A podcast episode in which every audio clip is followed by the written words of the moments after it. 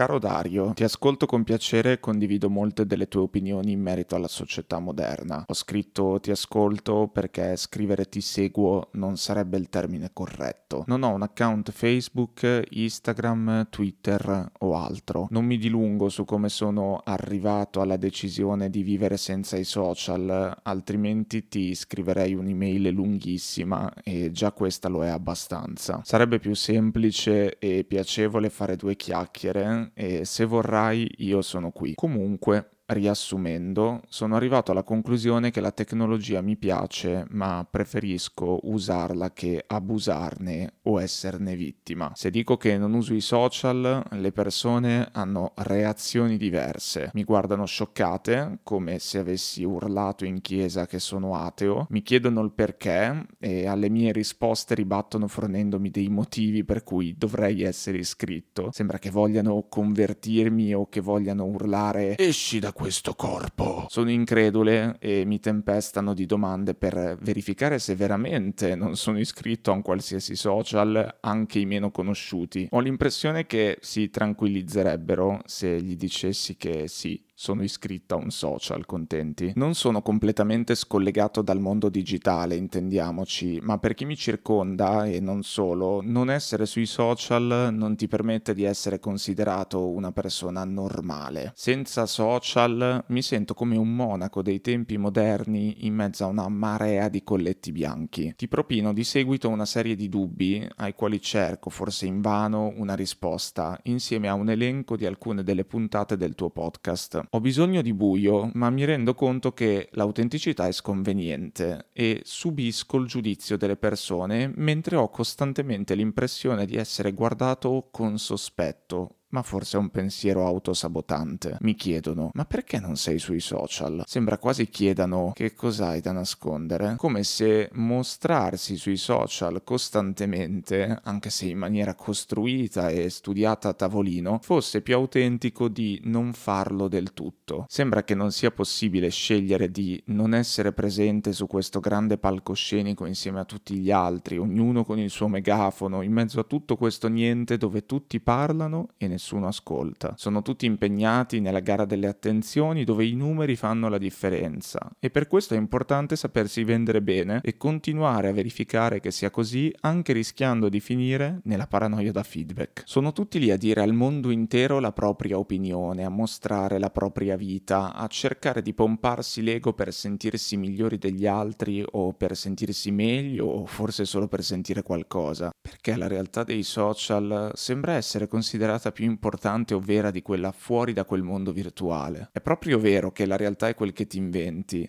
ma oggi è la realtà inventata che viene mostrata sui social ad essere considerata reale, mentre la realtà, quella vera e tridimensionale, è vista con sospetto, è tenuta a distanza, si cerca di voltargli le spalle perché non è bella, accattivante e interessante. Ma perché si comportano così? Non vogliono pensare alla morte? Soffrono di una cronica carenza d'affetto? E come ci siamo arrivati? Perché non ci fermiamo un attimo a riflettere? Perché la nostra è diventata la società della fretta e abbiamo un deficit di attenzione che compete con quella dei pesci rossi. Se vorrai rispondermi, sappi che sei il benvenuto e ti mando un saluto ovunque tu sia, qualsiasi cosa tu stia facendo in questo preciso momento della tua giornata. Ciao.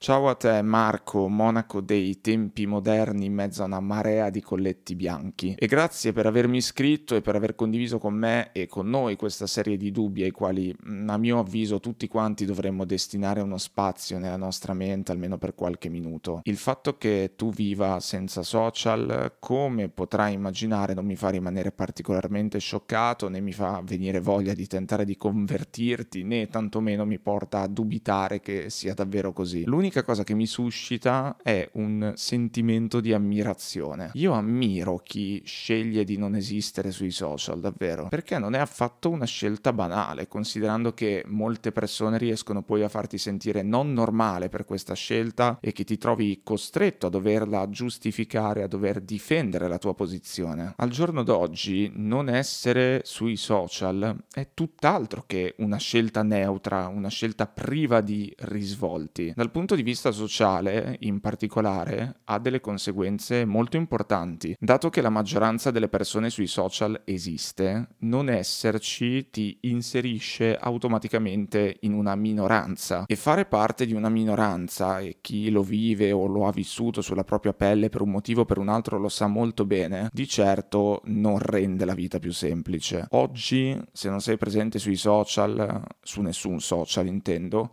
soprattutto se rientri in una certa fascia d'età, devi mettere in conto che molto probabilmente ti capiterà di dover giustificare la tua assenza, un po' come a scuola. E questo, alla lunga, potrebbe sfinirti fino a farti cedere e fino a farti arrivare al punto di dire «Oh, sapete cosa? Avete vinto, non ne posso più, mi faccio questo cazzo di Instagram». È un po' come la compagnia di amici che continua a offrirti da fumare e tu rifiuti, poi a un certo punto non ne puoi più, ti arrendi, accetti, provi e cominci a fumare pure tu. Conosco delle persone che per tanti anni non sono esistite sui social e che poi alla fine a un certo punto hanno ceduto. Così come poi va detto, ne conosco anche altre che non sono mai esistite sui social e penso che non esisteranno mai sui social. Dipende molto da che tipo di persona sei, da chi ti sta intorno, da come si comportano chiaramente le persone a te più vicine. I motivi che ti portano a cedere, quindi a creare una tua presenza sui social, anche se non ne avevi alcuna intenzione, possono essere molteplici, però credo che i due più diffusi siano da ricondurre alla sfera professionale e poi ovviamente alla sfera sociale relazionale. Dal punto di vista professionale potresti decidere di cominciare a esistere sui social per costruirti delle opportunità professionali. Dal punto di vista invece della sfera sociale e relazionale potresti scegliere di cominciare a esistere sui social perché hai ricevuto talmente tante pressioni e domande che non hai più voglia di fornire delle spiegazioni, oppure perché ti senti solo o sola e vuoi costruire delle nuove relazioni in qualche modo, oppure perché ti hanno creato il profilo a tua insaputa. Anche questa è una cosa che succede certe volte. In certi casi è vero che esistere sui social è quasi indispensabile per motivi di lavoro. In molti altri casi invece si crede che lo sia, si crede che sia fondamentale, imprescindibile, ma alla fine poi non lo è così tanto e ne sei solo convinto o convinta, cioè potresti farne tranquillamente a meno. Non entro nel dettaglio del discorso professionale perché varia da lavoro a lavoro, oltre che da piattaforma a piattaforma, però ecco, credo che ognuno dovrebbe interrogarsi sull'utilità effettiva del social in ambito lavorativo. Sul tema poi del rapporto tra lavoro e social ti consiglio un TED Talk che si chiama Quit Social Media, dove parla Col Newport, che è l'autore del libro Deep Work, famoso ormai libro Deep Work, che è un classico libro consigliato dagli appassionati di produttività, libro che io ho letto e che nella sua americanità, diciamo così, ho trovato ricco di spunti interessanti e utili. Quindi. E ti lascio il link in descrizione sia al video sia al libro nel caso ti interessasse approfondire. Riprendendo il discorso dal punto di vista sociale e relazionale, di sicuro non esistere sui social potrebbe renderti molto più complicato conoscere persone. Questo chiaramente a meno che tu non sia uno o una di quelli che va alle feste, parla con tutti, oppure che non ha grossi problemi a mettersi a parlare con gli sconosciuti per strada. Insomma, non ha grandi difficoltà relazionali dal vivo, anche se secondo me ormai tutti abbiamo difficoltà relazionali dal vivo, non siamo più abituati, non siamo più capaci. E poi comunque non esistere sui social potrebbe creare quel senso di sospetto in chi conosci nel momento in cui ti chiede «Senti, ma tu come ti chiami su Instagram?» e tu gli devi rispondere che non ci sei, e a quel punto niente, vieni visto come quello che c'ha il cadavere nel bagagliaio della macchina. Allora, io sono sempre stato presente sui social, sono iscritto a Facebook dal 2009, se non ricordo male, Instagram dal 2010 e Twitter anche più o meno sempre 2010, non mi ricordo esattamente. Dunque non posso parlare per esperienza personale, ma non stento a credere che la scelta di non esistere virtualmente in questi spazi, proprio da nessuna parte, possa provocare dei disagi e possa provocare delle difficoltà. E adesso che ne sto parlando, proprio adesso, mi rendo conto di quanto sia triste che le cose stiano in questo modo, che con tutto quello che già porta determinate persone, determinate categorie di persone a sentirsi non normali, a sentirsi discriminate, a sentirsi tagliate fuori, ci debba pure essere il problema della discriminazione da assenza sui social. È piuttosto triste, se ci pensi, il fatto che esistere sui social... E attenzione, non dico essere attivi sui social, ma semplicemente esserci, essere cercabili, essere presenti online in queste piattaforme. Possa arrivare ad essere una scelta forzata, tanto per evitare di essere trattato o trattata come qualcuno o qualcuna che nasconde qualcosa. E ok, sì, lo so che non è così, sto volutamente esagerando, lo so che nessuno ti costringe ad esserci o tantomeno a rimanerci una volta che ci sei stato, lo so che nessun medico ha mai prescritto l'apertura di un profilo social a un suo paziente, lo so che non esiste attualmente, almeno, un articolo della Costituzione che prevede di essere presenti su almeno un social. Lo so. Dicendo scelta forzata intendo sottolineare il fatto che anche chi nutre delle forti perplessità verso gli spazi social, anche chi si accorge di non riuscire a controllare la propria dipendenza da questi ambienti finché non ci dà un taglio netto, anche chi preferirebbe magari non rappresentarsi online, anche chi preferirebbe farne a meno in generale, insomma, si trova spesso nella condizione di dover accettare il compromesso di esserci per evitare tutta una serie di conseguenze, tra cui quelle che ha raccontato Marco. Accettare il compromesso in questo caso specifico significa scegliere forzatamente di mettere da parte se stessi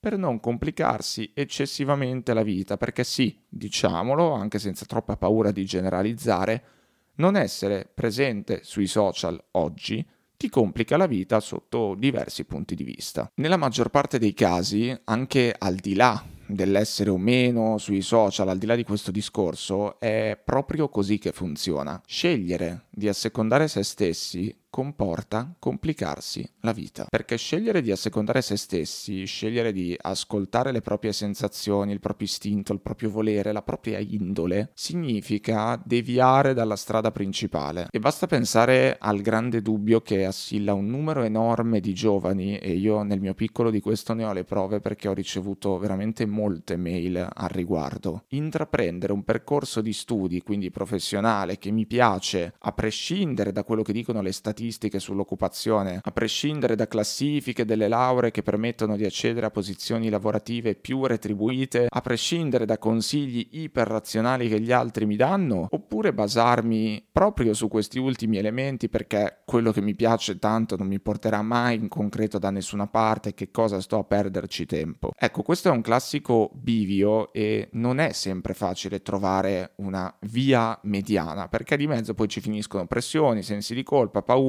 e tanti altri aspetti molto umani. Piccola ma doverosa parentesi sulle classifiche delle lauree che ciclicamente ci troviamo sulle pagine dei quotidiani. Io personalmente trovo che siano una roba veramente vergognosa. Un po' come quegli articoli che ogni tanto escono in cui vengono esaltati questi super geni che si laureano in 15 giorni anziché in 5 anni con la media del 195 lode, dando gli esami in 4 lingue diverse contemporaneamente e studiando mentre fanno le capriole nei prati. Ecco, a mio avviso cose di questo genere non fanno che rimarcare le differenze che invece andrebbero attenuate. Cose di questo genere non fanno che confermare a chi ha la sensazione di essere ultimo, di essere effettivamente ultimo, di essere effettivamente lento, di essere effettivamente in ritardo, incapace, inadatto e via dicendo. Cose di questo genere non fanno che allontanare sempre di più le persone dall'idea che ascoltare se stessi possa valerne la pena, nonostante i rischi, nonostante il vento contrario. Perché se è vero che darsi retta molto spesso, se non sempre, complica la vita, è anche vero che non darsi retta per seguire la strada della convenienza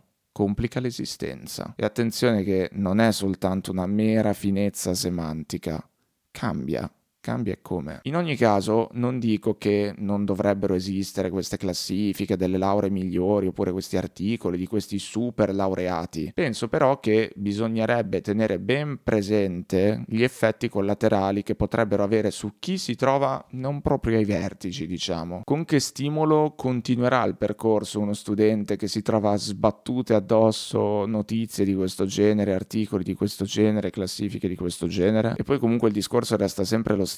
C'è modo e modo di diffondere un'informazione. Un'informazione può essere scaraventata addosso alle persone in maniera violenta e tutt'altro che inoffensiva, tutt'altro, oppure può essere semplicemente diffusa in modo che chiunque voglia possa consultarla se e quando lo ritiene utile, se e quando lo ritiene opportuno, senza subire un'aggressione comunicativa. Lo so che sto andando fuori tema, ma questo è un punto che mi sta molto a cuore, quindi mi è venuto da parlarne e perdonami se allungo il brodo. Oggi siamo aggrediti dalle informazioni, subiamo imboscate dalle informazioni, veniamo bersagliati da modalità comunicative prepotenti che mirano alle nostre emozioni. E questo fatto è un dramma. È una roba gravissima, è una sconfitta per tutti quanti, anche per chi se ne approfitta. Il problema è molto ampio, ma specialmente quando si tratta di materiale sensibile. E per me i risultati di una ricerca sulle lauree più spendibili nel mondo del lavoro, così come la storia del tizio o della tizia X che ha infranto il record degli anni che ci vogliono per laurearsi, ecco, questi lo sono e come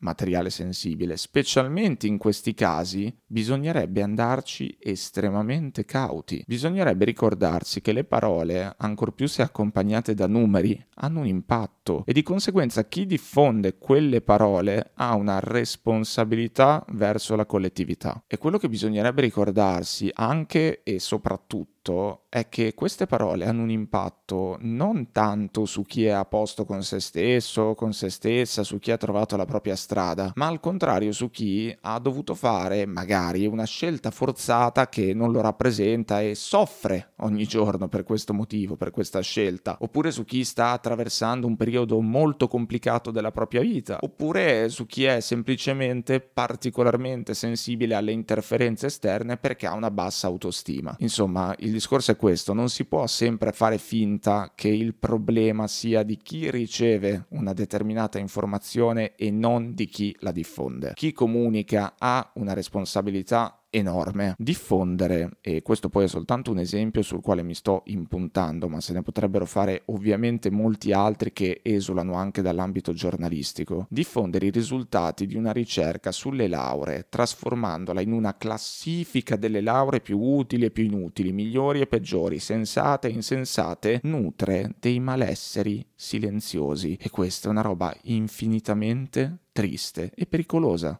a mio avviso. Chiudo la parentesi dicendo che chi si occupa di divulgare informazioni dovrebbe mettersi una mano sulla coscienza, e io credo che questa sia un'operazione da fare collettivamente, in maniera seria, strutturata e organizzata al più presto, dando vita a un codice di autodisciplina, per esempio, come è accaduto nel mondo pubblicitario, e così facendo riportare al centro dell'attenzione la deontologia, i valori morali, la sensibilità, oramai sotterrati completamente dalle logiche clickbait del mercato che richiedono dei comportamenti comunicativi efferati, imprudenti e superficiali. E qua mi fermo, altrimenti non finisco più, non mi ricordo neanche come ci sono arrivato a parlare di questo, ma va bene lo stesso. Dicevo che esistere sui social, dicevo un po' di tempo fa, è spesso una scelta forzata, perché scegliere di non esserci comporta una serie di complicazioni che non è detto che si abbia voglia, capacità, interesse di affrontare. Scegliere di non esistere sui social significa scegliere di far parte di una minoranza, come detto, e far parte di una minoranza lastrica il percorso di ostacoli. A conferma di questa tesi ci sono le parole di Marco, che credo abbia espresso la condizione di molte altre persone come lui che hanno una posizione diversa da quella della massa. I social sono diventati parte integrante della nostra vita e di conseguenza hanno impattato sulla società intera, sul mercato, sul lavoro, sulle relazioni, sulla politica, sul giornalismo eccetera, eccetera. Questo perché i social non sono soltanto dei mezzi di comunicazione, come possono essere la radio, la televisione, ma sono dei veri e propri ambienti abitabili. Sono dei mondi altri,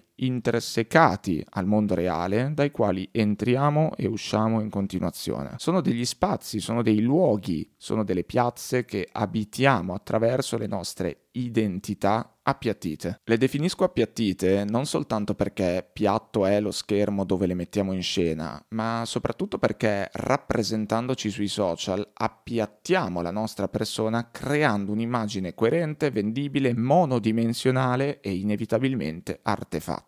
È naturale che sia artefatta l'identità con cui popoliamo il social. È il risultato di una serie di scelte quasi mai disinteressate e fini a se stesse, per il semplice fatto che queste scelte avranno un pubblico e saranno oggetto di attenzioni, di risposte, di giudizi. Il primo assioma della comunicazione è: non si può non comunicare. Sui social si potrebbe dire che non si può non farsi vedere. Anche nascondersi è in fondo un modo di mettersi in mostra, di distinguersi, di farsi notare. Questo per dire che la presenza sui social è intrinsecamente performativa. Sarebbe però sbagliato sostenere che questo processo di costruzione, di restituzione agli altri di una determinata e mai davvero disinteressata immagine di sé riguardi soltanto i social, perché ovviamente ci sono molte occasioni, innumerevoli occasioni nel mondo reale, nel mondo questo, quello vero, nei quali avviene questo processo. E poi vabbè, qua si potrebbe potenzialmente aprire tutto il discorso dei ruoli, delle maschere, del che cosa voglia dire essere se stessi, del quand'è che siamo veramente noi stessi, ma non è il caso di aprirlo adesso. Rimanendo concentrati sull'ambito social invece, che poi sono tutti diversi l'uno dall'altro, ma che per semplificare sto mettendo tutti nello stesso calderone, in questi spazi la costruzione e la restituzione di un'immagine di sé agli altri presenta una peculiarità sostanziale, assume una forma concreta. E questo nella vita reale non succede. Nella vita reale tutto scorre, il processo identitario è fluido. Nella vita reale cambi in base al contesto, smonti e ricostruisci la tua immagine in base a dove ti trovi, in base a con chi sei, ma questo processo di naturale cambiamento non lascia traccia. Che ne so, se vai a fare un colloquio di lavoro vestito alla perfezione, ti comporti benissimo, sorridi, fai il gentile e poi un'ora dopo vai allo stadio e ti metti a sbraitare a torso nudo contro l'arbitro per 10 minuti perché ha sbagliato l'assegnazione di una rimessa laterale, nessuno ci resta poi tanto male. Certo, è chiaro, a meno che quello che ti ha fatto il colloquio non sia di fianco a te allo stadio perché l'arbitro è suo figlio. Ecco, in quel caso sono cazzi, ma sono cazzi di altro genere, sono cazzi del tipo che forse ti conviene ricominciare a mandare dei curriculum. L'identità che costruisci e che metti in vetrina sui social è soggetta a dei vincoli di coerenza. Il tuo profilo, con gli elementi che lo compongono, biografia, fotoprofilo, eccetera, eccetera, costituisce la tua personal brand identity. I social hanno reso brand la persona. Il prodotto offerto sul mercato è la vita. E questo è evidentemente visibile negli influencer più affermati e lo è logicamente molto meno in chi non ha un pubblico. Ma in generale, a prescindere da questa distinzione, la persona sui social diventa brand. Ha una sua linea, ha una sua identità, ha un suo posizionamento, ha un suo target. Selezioni chi vuoi essere, spesso inconsapevolmente, e poi nutri quella rappresentazione. La nutri di un certo tipo di foto, di un certo tipo di frasi, un certo tipo di video, di condivisioni, di comportamenti che la rendano credibile, che la preservino, che la supportino. È marketing di se stessi. So che qualcuno qui potrebbe pensare: no, non è vero, io non sono così costruito o costruita sui social come dici. E può essere tranquillamente vero, ma anche il fatto di non essere costruiti è alla fine un po' una costruzione che risponde al bisogno di crearsi un'identità, proprio come nascondersi è in fin dei conti un modo di farsi vedere. Non si può non comunicare, non si può non esserci se ci sei, non si può non fare un'operazione di costruzione artefatta di sé in uno spazio in cui sai di essere guardato. Anche mostrarsi decostruiti è marketing alla fine. Poi vabbè, è chiaro che le vie di mezzo esistono, non vorrei che passasse un messaggio troppo estremo, così come poi è chiaro che c'è differenza, come detto, tra chi ha un pubblico ampio e chi ha un pubblico ristretto. La grandezza e la tipologia della platea condiziona molto le scelte della persona brand. Chi ha un pubblico ampio sentirà presumibilmente molto di più il peso della propria rappresentazione social. Io, per esempio, che non ho un pubblico ampio ma che sono seguito da diverse persone che non conosco, mi sento molto gli occhi addosso da quando appunto ho questo pubblico di persone, e questo ha inevitabilmente, senza dubbio, influito sul mio rapporto con la mia immagine social. Però al di là di questo, a mio avviso, siamo tutti dentro questo meccanismo di brandizzazione delle nostre identità. Chi più, chi meno, certo, come al solito. C'è chi è più conforme alla propria immagine social, c'è chi lo è meno e c'è anche chi non lo è affatto. E io ne conosco di persone che non lo sono affatto. Comunque, a proposito di questo, ti consiglio di ascoltare l'episodio Immagine Social del podcast Sentiventi, nel quale si parla proprio di aderenza tra immagine social e persona reale. Anche di questo trovi il link nella descrizione di questo episodio. Io credo che la completa aderenza tra immagine social e persona reale non possa in alcun modo esistere, perché si è sempre e comunque dentro un palcoscenico e nessuno resta soltanto una persona sopra a un palcoscenico, in questo caso dentro a un palcoscenico, che fa sfumare ancora di più tutti i confini. Passo adesso a un'altra sostanziale differenza tra social e vita reale: le risposte. Le risposte che le altre persone danno alla tua rappresentazione identitaria. Nella vita reale siamo tutti esposti al giudizio delle altre persone, ma lo siamo in maniera meno tangibile. Nella vita reale è molto più complicato giudicare qualcuno, ci vuole molto più coraggio per farlo in maniera esplicita. Si deve passare attraverso la difficoltà dell'essere fisicamente insieme, e non a caso c'è chi si vanta di dire sempre le cose in faccia, perché dire le cose in faccia è difficile. Non a caso ci si lascia per messaggio, si litiga via chat, ci si lancia delle frecciatine tramite le Instagram stories. Non a caso ci si parla dietro molto più che in faccia quando i discorsi si fanno scomodi, ed è normale, è comprensibile, è umano. Devo dire che trovo molto più ridicolo vantarsi di dire sempre le cose in faccia, cosa che poi non è vera, perché nessuno dice sempre le cose in faccia. Cosa significa? Trovo molto più ridicolo questo che ammettere di non farlo. Non c'è niente di ridicolo nell'ammettere che tutti si parlano dietro, tutti quanti ci parliamo dietro, e io lo ammetto, io parlo dietro alle persone. Ma chi è che non lo fa? Tu non lo fai? Ah, va bene, va bene. E che sistema operativo ti hanno installato? Quando è che ti aggiornano il software? Fammi sapere, che sono curioso. Che poi che cosa vuol dire parlarsi dietro? Definiamo il parlarsi dietro e il dirselo in faccia. Che cosa significa? Anzi no, vabbè, non lo facciamo, non definiamoli, lasciamoli lì che non c'è tempo. Dicevo, ah sì, i social, il giudizio delle persone, che è il cuore pulsante del meccanismo. È quel che tiene in piedi questi spazi, quel che li ha fatti diventare così protagonisti. I social sono diventati protagonisti delle nostre vite perché ci fanno sentire protagonisti. I social rendono il giudizio tangibile, rendono gli sguardi views, le conferme cuori, le persone brand recensibili. Il gioco del giudizio, del feedback, che si concretizza implicitamente nei like, nei cuori, nei commenti, nei messaggi, nelle statistiche, nelle views, funziona alla grande. Fondamentalmente i social ci mettono a disposizione metri di paragone per valutarci. Ed eccoci qui, infatti, presi in ostaggio, presi da una sorta di crisi di identità collettiva, inevitabile. Marco e chi come lui ci guarda un po' da fuori, un po' a distanza, con distacco da questi luoghi che noi virtualmente abitiamo, ci vede così, tutti lì a dire al mondo intero la propria opinione, a mostrare la propria vita, a cercare di pomparsi l'ego per sentirsi migliori degli altri, o per sentirsi meglio, o forse solo per sentire qualcosa. Proprio vero che la realtà è quel che ti inventi, ma oggi è la realtà inventata che viene mostrata sui social ad essere considerata reale, mentre la realtà, quella vera e tridimensionale, è vista con sospetto, è tenuta a distanza, si cerca di voltarle le spalle perché non è bella, accattivante e interessante. E sempre Marco e chi come lui si chiede: ma perché si comportano così? Non vogliono pensare alla morte? Soffrono di una cronica carenza d'affetto? E come ci siamo arrivati? Perché non ci fermiamo un attimo a riflettere? Le risposte a queste domande, Marco, penso che siano tante, complicate e intersecabili tra loro, e non è mia intenzione darle qui.